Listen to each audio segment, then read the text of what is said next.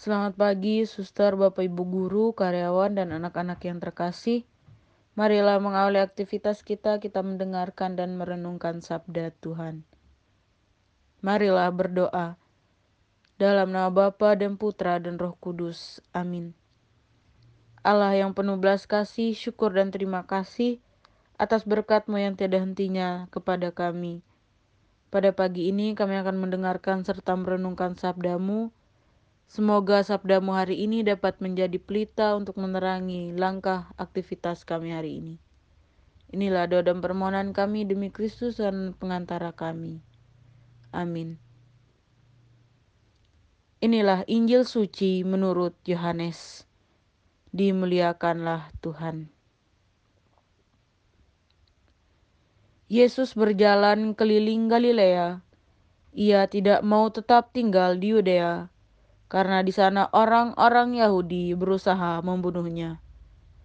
Ketika itu sudah dekat hari raya orang Yahudi, yaitu hari raya Pondok Daun. Sesudah saudara-saudara Yesus berangkat ke pesta itu, ia pun pergi juga ke sana. Tidak terang-terangan tetapi diam-diam. Beberapa orang Yerusalem berkata, Bukankah dia ini yang mereka mau bunuh?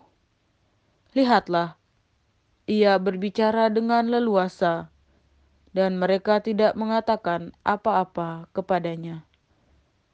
Mungkinkah pemimpin kita benar-benar sudah tahu bahwa ia adalah Kristus? Tetapi tentang orang ini kita tahu dari mana asalnya. Padahal bila Kristus datang, tidak ada seorang pun yang tahu dari mana asalnya. Waktu Yesus mengajar di bait Allah, ia berseru, Memang aku kamu kenal, dan kamu tahu dari mana asalku. Namun aku datang bukan atas kehendakku sendiri, tetapi diutus oleh Dia yang benar, yang tidak kamu kenal.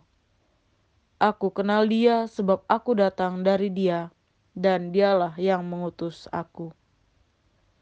Mereka berusaha menangkap Yesus, tetapi tidak seorang pun yang menyentuh Dia, sebab saatnya belum tiba.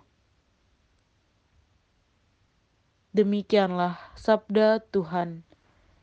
Terpujilah Kristus.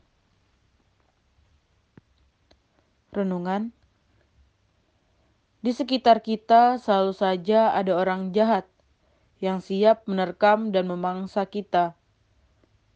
Seringkali kejahatan bukanlah sesuatu yang mengerikan, melainkan godaan-godaan menurut akal kita. Kita hidup untuk mengikuti kehendak Allah, tetapi juga digoda oleh keinginan dan kesenangan diri sendiri. Suster, Bapak, Ibu guru, karyawan, dan anak-anak yang terkasih, dikisahkan dalam Injil hari ini, orang-orang Yahudi semakin penasaran untuk menangkap dan membunuh Yesus. Orang-orang Yahudi yang ingin membunuh Yesus bukanlah orang fasik, tetapi orang-orang yang gagal melihat pekerjaan baik Yesus. Kita tahu sendiri bahwa penghayatan iman yang sempit akan menghasilkan bencana yang tidak seharusnya terjadi bagi diri sendiri maupun bagi orang lain.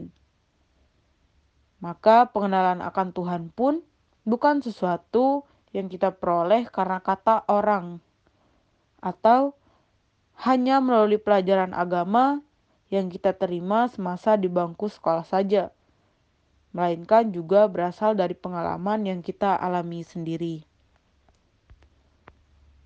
Suster, Bapak Ibu guru, karyawan, dan anak-anak yang terkasih, dalam diri Yesus kita mengenal Allah yang begitu penuh kasih. Sebagai manusia yang lemah dan tak berdaya, kita hanya bisa menjadi kuat jika kita selalu didampingi oleh Allah. Maka baiklah kita untuk senantiasa membangun relasi yang dekat dengan Allah Bapa yang penuh kasih. Semoga renungan singkat ini dapat menguatkan iman kita. Amin. Marilah berdoa. Allah Bapa pencipta dan penyelamat, Engkau telah menyediakan bantuan bagi kami yang lemah ini Semoga bantuanmu itu kami terima dengan gembira dan kami manfaatkan dengan hidup yang baik. Demi Kristus Tuhan dan pengantara kami yang hidup dan berkuasa kini dan sepanjang masa. Amin. Dalam nama Bapa dan Putra dan Roh Kudus. Amin.